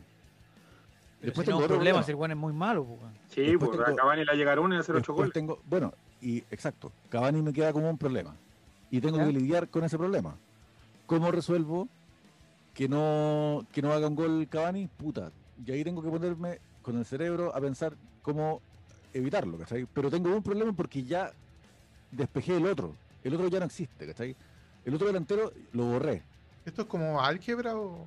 Exacto. No. ¿Sabes qué? Estoy para cagar, estoy tratando de hacerme la imagen mental de lo que estaba diciendo el Álvaro. Es un poquito todavía el juego, pero ¿a qué quiero llegar a esto? Con esto. Tenemos a dos delanteros. Ya. No tenemos a ningún killer Morales, del área y a ningún guan muy malo. No, pero escúchame, por favor. Esto va a ser lo último que voy a decir. Ya tengo dos. Tenemos a Regada y tenemos a Morales. Yo pongo a Morales, ¿por qué? Porque tengo a Arriagada en la banca con una lima y fijando los estoperoles para entrar y hacer un gol, y tengo a Morales concientizado en continuar este partido, lo tengo que dar todo, tengo que hacer 3 goles. Pero si meto a Arriagada como titular, a Morales lo mato y pierdo un delantero para siempre, porque lo mato. Si yo saco a Morales ahora, lo mato. Y como la lógica de por qué Guede no sacaba a García, ¿no? Y si es que meto a Regada, un poquito por ahí, y si es que meto a Regada y no anda en 3 partidos no marca, está deprimido. Todos los mismos que matamos a Morales, los mismos vamos que a matar a una Regada, van a empezar a decir, chucha, no era tanta maravilla. Entonces pierdo a uno y pierdo al otro. Pero sobre todo pierdo a Morales. ¿Y alguien quiere pensar en Parragué o no? ¿Dónde parecería Parragué? Ya está fallecido. No, Parragué no para nada. No se recupere. Si yo saco a Morales ahora, lo pierdo. Yo no lo tengo más en el plantel. ¿Qué está haciendo Nicolás? Estoy con los dedos tratando de hacer... Nicolás está haciendo gestos obscenos con las manos. No, mira, la pregunta para la gente de Spotify. No, mentira, tenemos dos delanteros malos. No, si no tenemos delanteros malos, tenemos buenos delanteros. Lo que sí no me gusta es que Colo-Colo... Yo voy a insistir con esto porque me da rabia que no lo digan en la tele, weón. Colo-Colo volvió a jugar con los punteros muy abiertos, weón. Muy abiertos. A la derecha Solari y a la izquierda Martín. Y Colo-Colo anda mejor con 2 arriba, weón. Y esos 2 arriba, en el partido de ayer fue Iván Morales, y el que más lo acompañó así posicionalmente fue Gabriel Costa. Pero los otros, weón, es muy abierto. Colo-Colo se mandó 2 partidos, uno de esos en Antofagasta y parece que el otro en Viña, donde Volados y Morales fueron delanteros, pero Volados no se fue al lado derecho, bueno, contra la línea como se está yendo ahora Solari. Y Martín o el otro estuvo más al medio, no estuvo tan tirado a la línea. A mí me gusta más Colo-Colo así, con 2 delanteros fijos, bueno. No con estos 3 o 1, no sé cómo llamarlo. Así que el profesor CJ ahí no me está gustando, bueno. Porque Colo-Colo llega menos, es verdad. Solari se queda más atrás, tiene que llegar hasta acompañar a Roja. Martín llega, pero no hay nadie que lo acompañe. Y digamos que Costa no es el Mago Jiménez para que esté ahí haciendo lo que tiene que hacer un jugador en ese puesto. No sé si están de acuerdo conmigo. A mí me gustó lo que vimos ayer de Colo-Colo. Siento que hace rato que no, al menos en el Monumental, daba la impresión de que era un equipo que estaba tan cerca del gol. O sea, generó muchas ocasiones. Lo que decían hace un rato atrás de que no había finiquitado. Pero hubo 5 minutos donde llegó Morales, llegó Solari, después llegó otro remate más por ahí de Soto, creo. Y hubieron una seguidilla de ataques que eso al menos yo creo que desde la época, no sé, de Guede que no se daba. Porque con Mario Salas nunca lo vi. Es verdad. ¿Qué sentiste, Nini, al ver a Matías Fernández de capitán de La Serena? Ya dije que no lo vi, que me quedé dormida porque soñé que los milicos nos mataban. No, pero Nini no puede pasar. La Nini no sabe que se lesionó Suazo. No sabe que Suazo salió porque se le apretó el músculo. Antes que empezáramos esta transmisión, yo les conté que había soñado que Daniel Jadwe, a ti te hablo, Tomás, salía electo presidente de Chile. Y resulta que yo venía llegando, no sé por qué, en un bus con mi mamá y mi hermano, y me bajaba del bus y los milicos nos estaban disparando, cosa que jamás se ha visto en la historia de este país. Era un hecho inédito en la historia de Chile. Los milicos estaban reprimiendo a la gente porque Daniel Jadwe había salido presidente electo de este país. Y por eso, como ya estaba dormida en ese sueño, estaba arrancando, llegué tarde al partido y no vi al amor de mi vida, en lo futbolístico, Matías Fernández. Pero se sintió bien, aunque no lo vi, obvio que se sintió bien. Eso creo que a mí me dio como una sensación encontrada, sí, a mí me dio como pena también. Una pregunta, ¿es el amor de tu vida en lo futbolístico más que ningún otro? Sí. Porque los sigo. ¿Y Volados? Desde... No, Matías, es que yo sigo a Matías desde los 16 años, entonces... Pero, bueno, la denuncia de la PDI también te sigue. Buena cosa. Yo tenía 16 y Matías tenía como 18. Más que Matías, por ejemplo. Sí, pues, es que es distinta la relación con Barty. Es diferente verlo jugar, pues, Álvaro. No, no, pero es una pregunta. Sí, no, es distinto porque como hay una... Barty lo asocio más con mi papá. Claro. Onda, como casi todo lo que yo... y eso que a Barty igual tengo la fortuna enorme de conocerlo en persona y grabado el momento exacto donde me dio un besito en la cara. Sí, que fue en una cena del club. Barty lo viste jugar, porque yo sí lo vi jugar. Sí, pero era muy chica, entonces no es como la misma conciencia del fútbol que tenía con Matías, ¿cachai? Ya, sí. Nico, dime. A mí me gusta más el chupete. ¿Tu Guaranoli? Sí, lo tenemos claro, pues, Nicolás. Si tuviéramos que decir un Guaranoli de todos los tiempos. Es que de verdad. Claudia. Es que el Suazo, yo digo, yo Suazo tengo una debilidad por un Barty. ¿Qué? Claudia, ¿qué pasó? Un jugador, uno solo. Me perdí la pregunta. Que sea así tan importante para ti, como que el jugador definitivo para ti. Para mí, emocionalmente hablando. Esteban Paredes. En serio, para mí fue Esteban Paredes. ¿Romy? Esteban Efraín Paredes Quintanilla. ¡Grande, Romy! ¿Javi? Sin duda. Matías Fernández. Con mucho respeto a Barty. Con mucho respeto a Barty. El Pulpo Simián. Es que... Simaldone. David. No, David debería ser para todos, pero... Mi jugador es Emerson Pereira. Bueno, qué linda respuesta, Javi. Te quiero mucho. Sí, sí. Diego González, ¿está por ahí? Mauricio el Pampa Olivi. No, Esteban Paredes. Esteban Paredes, pero sin duda, para mí. Matías Vidangosi. No puedo creerlo. Cabezón Espina para Giru Serán, que cada uno yo tengo en que el chat diga su jugador definitivo. Algo. Oye, tengo pero que decir algo. Yo una vez me encontré con Espina. Está súper desordenada tu pieza, Clau. Yo tengo que decir eso nomás. No, ¿por qué? No, juzgando. Súper desordenada. Sí, pero terminemos la rueda. Pues, perdón. Javier, Álvaro, sí, no, me distraje. Nicolás. Lo dijimos todo. Nicolás dijo Vidangosi. No. Lo escuché. Suazo.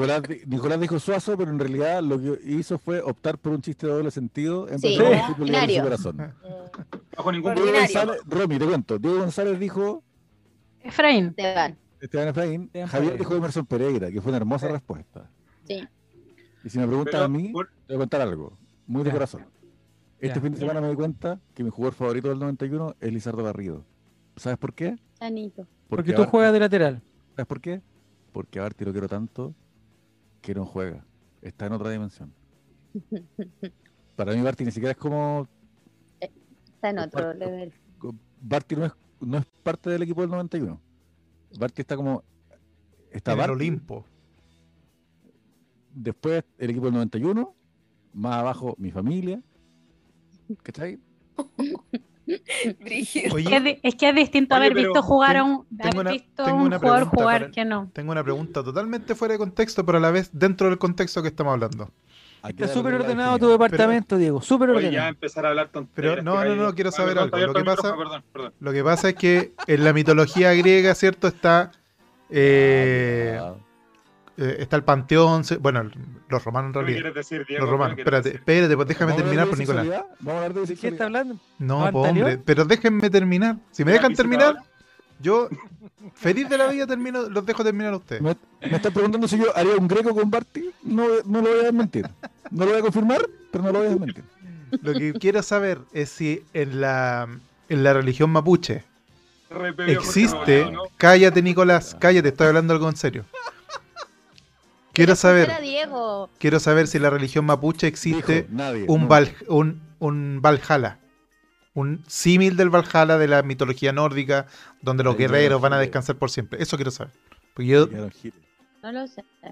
¿Alguien sabe eso?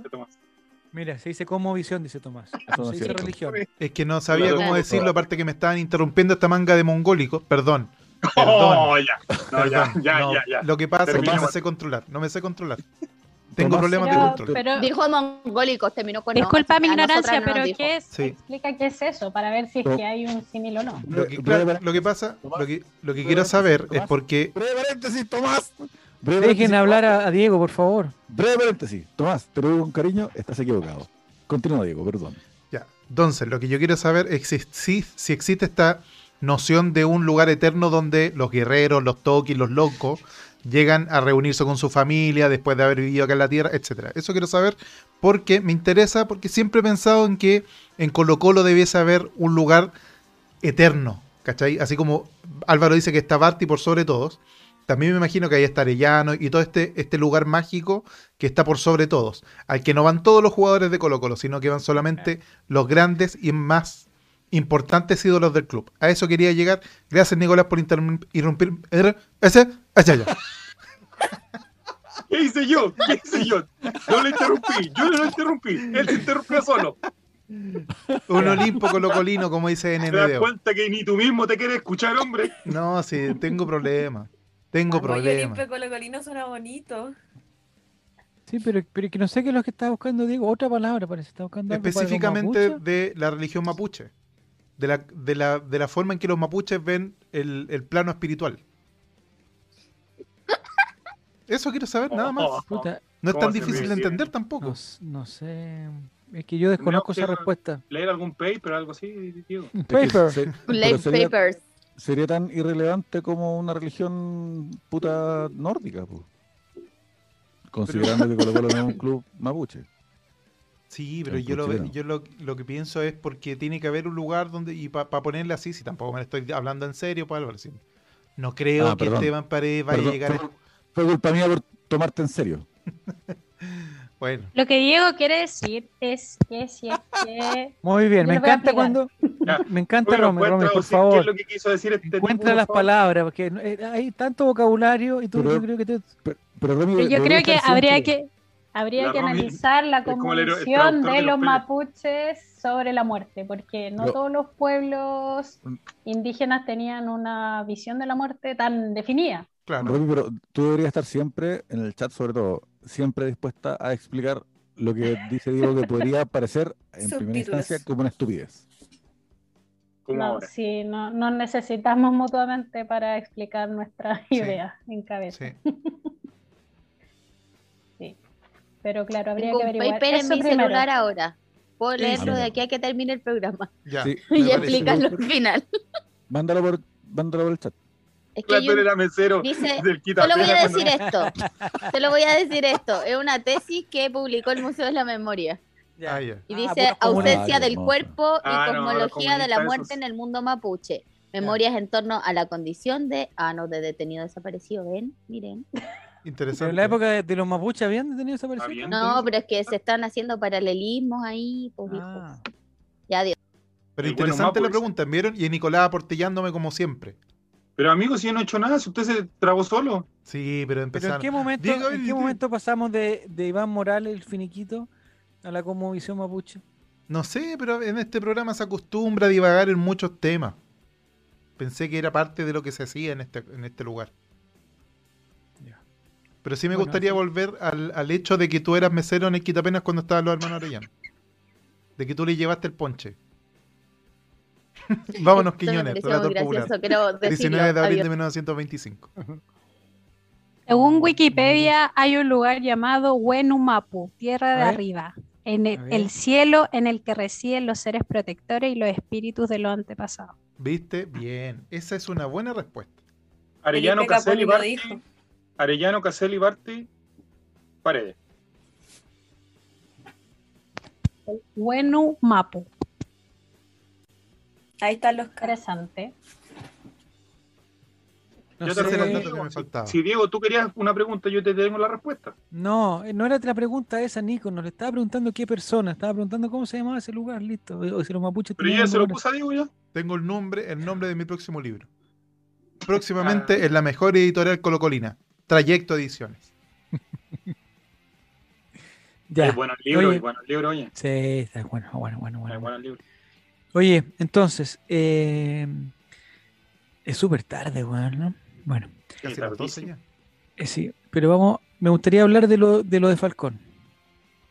No sé. ¿Qué sucedió realmente? Salió la otra cámara, Diego, pero si lo subimos... Sí. No, nos van a cortar. Yo vi a Falcón así, con las manitos en los bolsillos, y súper tranqui, mientras los otros estaban ahí peleando. Yo pensé que Falcón iba a bailar como ese niñito que baila en Instagram con el pasito para atrás, con la mano en los bolsillos.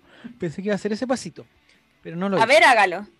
No puedo. Ver, o sea, si pudiera pararme, lo hago. Baila, payaso, baila. ¿Necesitas ayuda a pararte?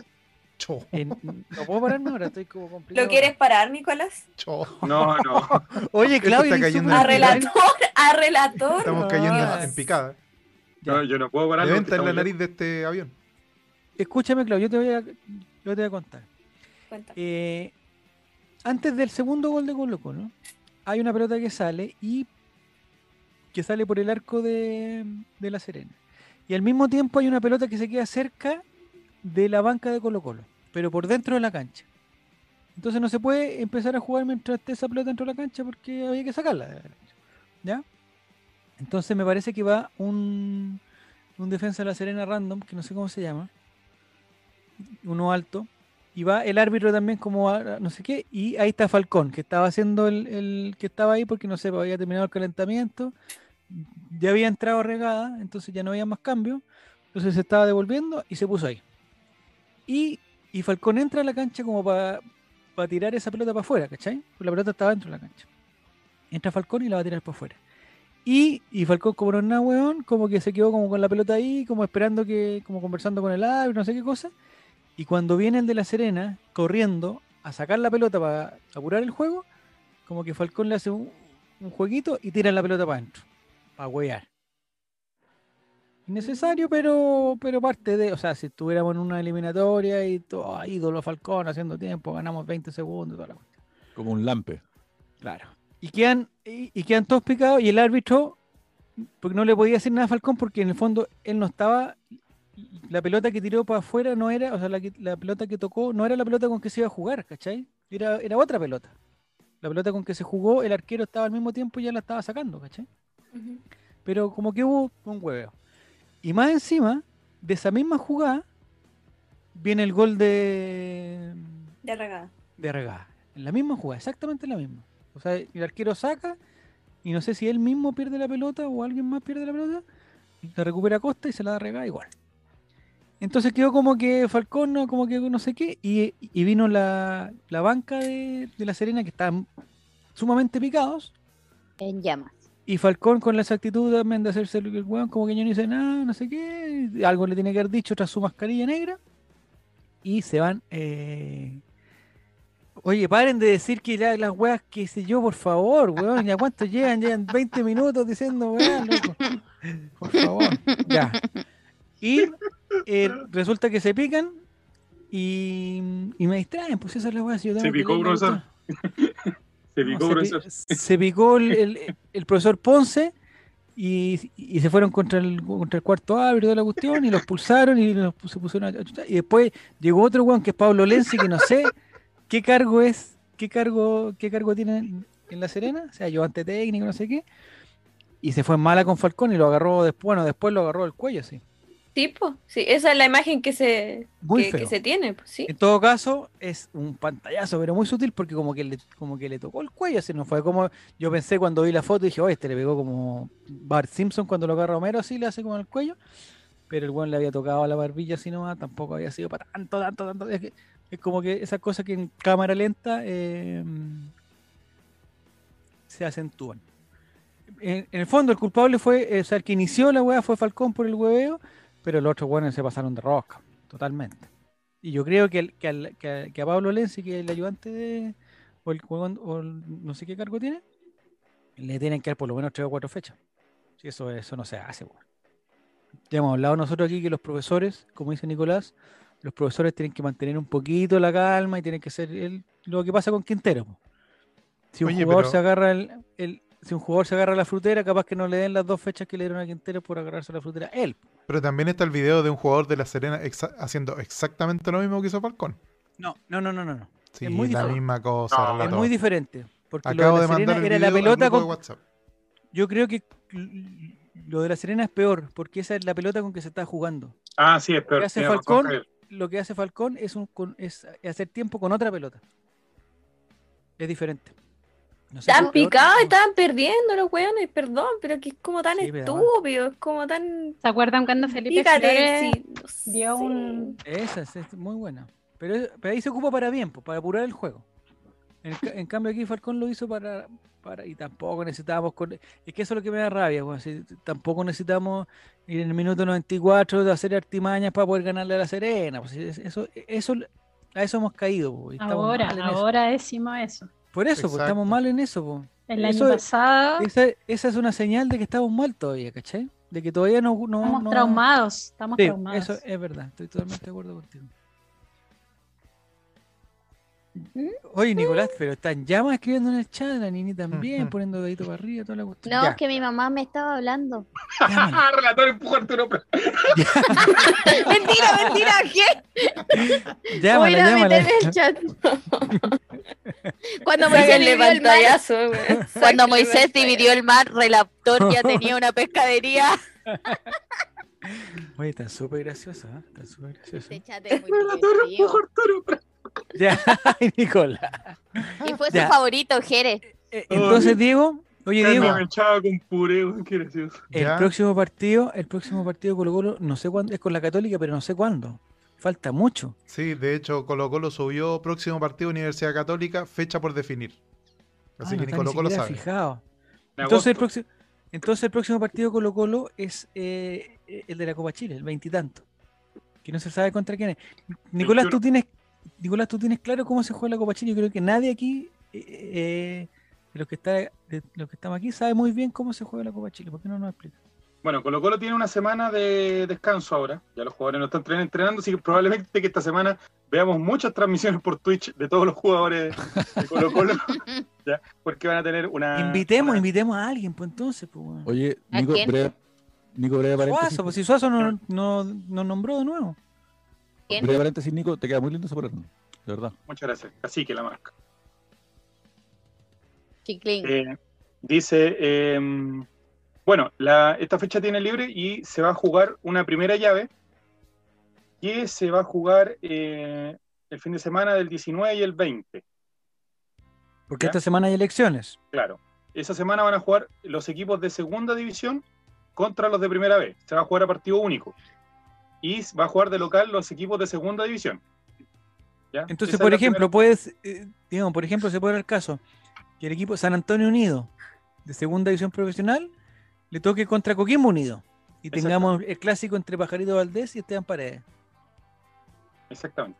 Se juega partido único y el que gana pasa a la siguiente fase, que vendría siendo ya desde... Y ahí ingresan los equipos de primera división, que es lo que vendría siendo unos 16avos de final, más o menos, para que se pueda entender, o fase 2 que le quieren llamar. ¿Ya? No, por la fase 2 es otra, por Nico. ¿Por qué otra? En esa se puede salir en la semana, pero no el fin de semana. No, el fin de semana no se podría jugar en fase 2. Ya. De ahí se integraría Colo-Colo en esa que vendría haciéndose a fines de mes, probablemente. ¿Ya? Se va a jugar. Ya, yo tengo una duda. ¿Y si son esos 16avos de final? Digamos, tienen que haber 16 partidos, ¿cierto? Sí. Entonces, tú estás diciendo que son los de primera división contra los ganadores de la primera B contra la segunda profesional. Sí. Pero en primera A hay 15 equipos, o 17, no sé cuántos son. Entonces, ¿cómo se hace un 16avo de final con 17 equipos por un lado? No lo sé. Entonces, el siguiente partido se jugaría de... Yo creo que quizás si vemos cómo se hizo la Copa de Polonia, quizás podríamos ver de alguna forma. Ojalá que mañana Charles haga un gol para que no lo celebre. Ya. Entonces, se va a jugar hasta los cuartos de final. Ya, octavos, 16avos, octavos y cuartos se juegan en partidos de ida y vuelta. Algo por el estilo, una cosa media rara. Nadie te entiende, Nico, weón. Di, por favor, ¿cómo es la weá? Pucha, no sé, si estoy inventando todo este rato, estoy improvisando. Estoy diciendo cualquier cosa, amigo, si no... Bueno. Estoy inventando todo esto. Entonces vamos a hacer un Yolanda Sultaneo con premio. Atención. Y el que quiera participar, que saque pantallazo de su respuesta cuando lo escriba. Vamos a apostar aquí. Vamos a un premio. No va a ser la tula, No quiero tu tula, gracias. Va a ser, te lo he dicho 3 veces. Esta semana. No, el premio va a ser una lata. Te lo he dicho muchas veces por WhatsApp, relás te lo digo ahora en vivo. Relator famoso de la última cena. Javier, última vez te bloqueo. El premio van a ser unas latas conmemorativas de Pilsen del Sur. ¿Ya? Okay. Regalarla que yo le quiero tomar. Que justamente la gente de Pilsen del Sur dijo que iba a estar muy atento a este programa para ver cómo tratábamos el tema. Y Alberto Campos se puso a hablar de la Heineken y todas esas otras cosas. Pero no importa. Media hora haciendo introducción. Deliciosa no y importa. Refrescante. El dinero delicioso y refrescante. Ya, entonces, Yolanda Sultaneo va a ser simple. Van a tratar de adivinar quién va a ser el primer rival de Colo Colo en Copa Chile.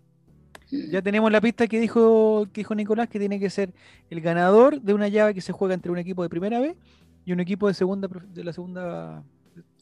Entonces, el que quiera participar, que lo escriba en el chat y que le saque pantallazo para después que nosotros tengamos la respuesta. Empecemos por nosotros. Nicolás Reyes, ¿contra quién juega Colo Colo? Contra Cobreloa. ¡A mierda! Álvaro Campos, ¿contra quién juega Colo Colo en la primera ronda?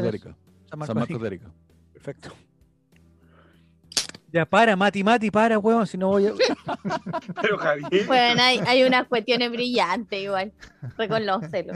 El próximo programa vamos a jugar a la Nini. Ya, po. Tu Yolanda Sultaneo Rome, ¿quién va a ser el primer rival de Colo Colo en Copa Chile? Eso sí es que se juega la Copa Chile, capaz que ni se disculpe que no estaba prestando mucha atención. Me aburrieron y me desconcentré. Estaba leyendo los comentarios del chat que estaban. Estaba leyendo la hueá de Arcanoe.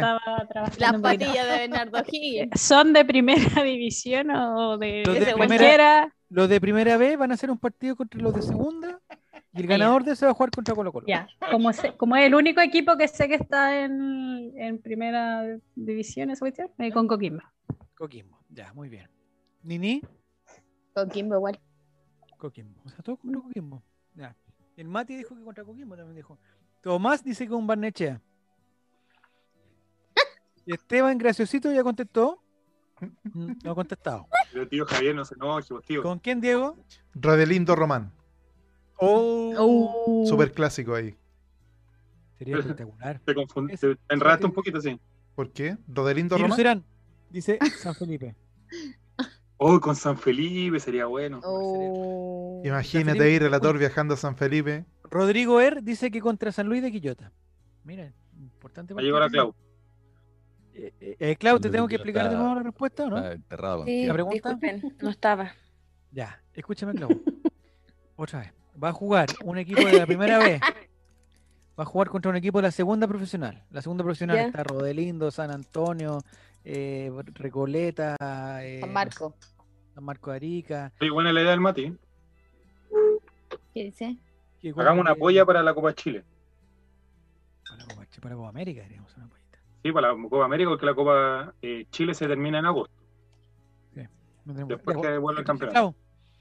Va a jugar un equipo de la primera vez contra un equipo de la segunda profesional. El que gane ese partido, que va a ser un solo partido, va a jugar contra Colo Colo. Hay que adivinar qué equipo va a jugar contra Colo Colo. Según yo, o sea, sería muy bueno Coquimbo Unido. Ya, muy bien. Juro que sería muy bueno. Ya, está bien. Álvaro Campos, ¿dijiste ya? Dijo San Marco. Ah, San Marco de Arica. San Marco de Arica. Los llamos. Ya. Entonces nadie más participa, nadie quiere ganarse la lata. La gente del chat no. Álvaro Campos, tengo un six pack de latas conmemorativas para ti. ¿Cómo lo hacemos? Yo quiero saber qué está comiendo el relator. Hace rato que lo veo ahí. Yo lo que quiero es que sea Tiffany, calidad Tiffany, pura malta, lager, premium, una rica Heineken, ¿no? Es que de verdad que la Heineken yo he buscado mucho y no he encontrado una tan rica como esta. Pero tengo una duda, ¿existe la Heineken conmemorativa de los 30 años de la colectora o no? Ahí te dejo. Lo que pasa es que algunos se pueden llevar a confusión, porque pueden llegar a buscar la Heineken y ver una estrella roja y pensar que es una estrella roja. Estrella roja de Belgrado. Que la estrella roja también es muy rica. Hay muchas cosas ricas. Hay muchas cosas ricas, insisto. Ya. Entonces podemos, ¿me das permiso para entregarle tu six pack a una persona que sí la quiera? Wow. Porque le tengo que dar uno a Tomás. Yo también entendí lo mismo. Le voy a dar a Tomás. Tu six pack. ¿Un pack? Dijo six. Six. Diego, a ti te llegó el regalo de. Sí, me llegó a la mitad, sí. Me llegó a la mitad. Pero Diego, ¿por qué no nos aclara eso, Diego? ¿Por qué no nos aclara eso con el regalo? No, lo que pasa, les cuento. Llegó a preguntar a conserjería y le dijeron, llegó así, compadrito, llegó así. Venía así. No, lo que pasa es que yo no quería preguntarle al tío de Pilsen del Sur, porque a caballo de regalo no se le miran los dientes. Pero también creo que es importante hacer una investigación exhaustiva de dónde quedaron esas latas. Me parece. Lo que tiene que hacer Diego, no sé si tu edificio es de los modernos, pero pide cámara de seguridad, compadre, porque yo te digo al tiro, no venía así. Sí, no, sí, lo sé. Yo sé que no venía así porque es muy raro que haya venido. Y más encima ni siquiera se encargaron de taparlo. O sea, voy a mandar una foto después al grupo, al Discord. Con cámaras de seguridad. Ajá. Javier vive con cámaras de seguridad. Las parcelas allá en Vitacura se cuidan de otra manera también. Sí, un mundo que no conocemos. Amigo, en mi pasaje la única cámara de seguridad que hay es la señora Hortensia. Hay unos silbatos y un WhatsApp de vecinos, olvídate. Sí.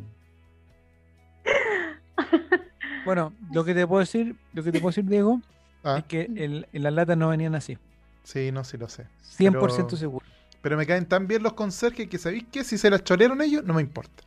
¿Pero por qué? ¿Por qué le echa la culpa al conserje? Pero yo quiero saber qué hiciste con el regalo. Todavía está ahí, todavía guardado, está esperando que sea el momento de ser premiado en el jueves de Partijuegos. Así que ahí va a ser regalado. Pero, bueno, es que todavía no encontramos la forma. Yo hoy día se le iba a dejar a Tomás para que Tomás repartiera, pero se está cambiando para el viernes. Le advierto a Tomás que el viernes por confirmar, porque si me dejan plantado después no me voy a tirar a los leones, que no cumplo mi promesa, toda la cuestión. El mojado. Oye, está súper gracioso, guía turístico, pero ya. Oigan.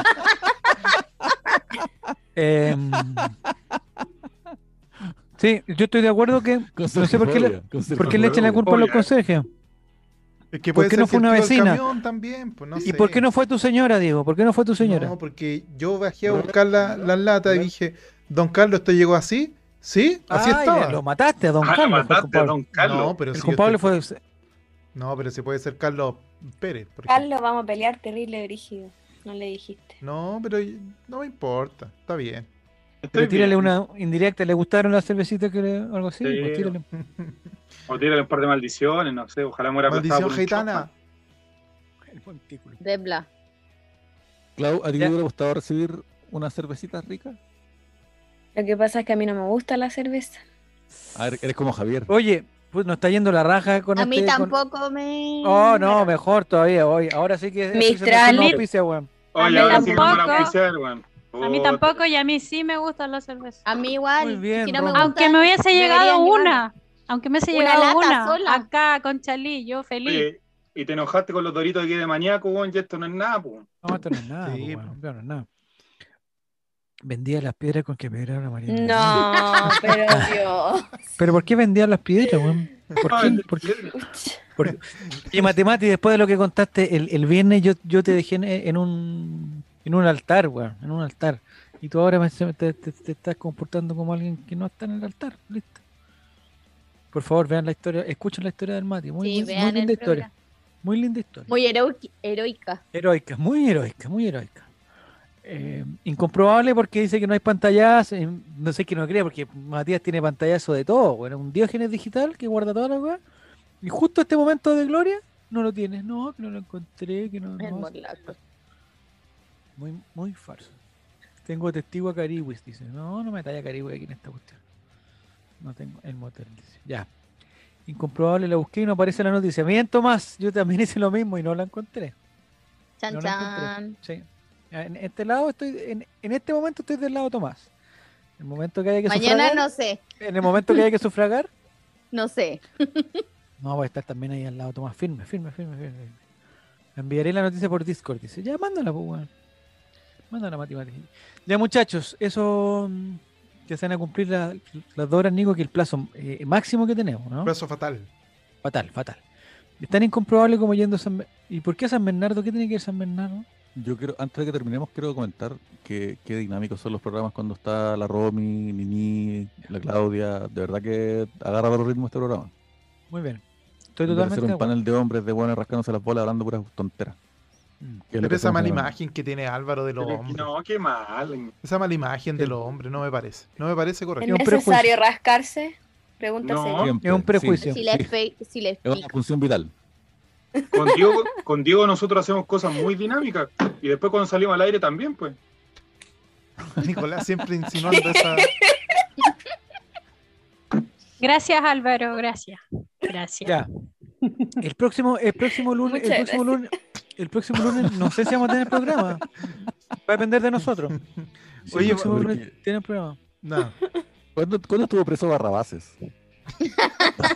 Yo me leí toda la serie. Estuvo preso el creador de Barrabases. El pirulete. Mr. Pipa. Lo pillaron con los pasaportes falsos. Qué weá. No, me dieron preso al guatón. Qué temporada de Barrabases esa, hermano. Qué weá. El que estaba preso es el creador de Barrabases. Pedófilo. Sí, sí. No, no era de Barrabases, ¿sí? Sí, pues. Sí, Guido Vallejos. Ah, era Barrabases. Ya, muchachos. Era Barrabás, no era Barrabases. Muchas gracias. Vallejo, oye, Esteban Estevito, sé de qué cantante estabas hablando también el otro día, así que los tengo cachados a todos, weón. Se los voy a cobrar una por una, weón. Una por una. El cantante español, lo tengo claro quién era. Oh, no he terminado de escuchar eso. Por favor, escuchen también. Ya. Te pasaste, Romy, muchas gracias. El próximo lunes, no sé si será necesario que nos juntemos. Si alguien quiere, nos juntamos, pero... Siempre. Oye, nos vamos donde el capitán, por si acaso. ¿Terminado esto? ¿Suazo? Ya. Buena. Ya. Muchas gracias, Nini. Gracias, Clau. Te pasaste. Gracias, Álvaro. Gracias a ustedes. Nicolás, Diego, Romy. Un gusto. Ahora vamos con Gabriel Suazo. Un gusto. Capitán. Está feliz.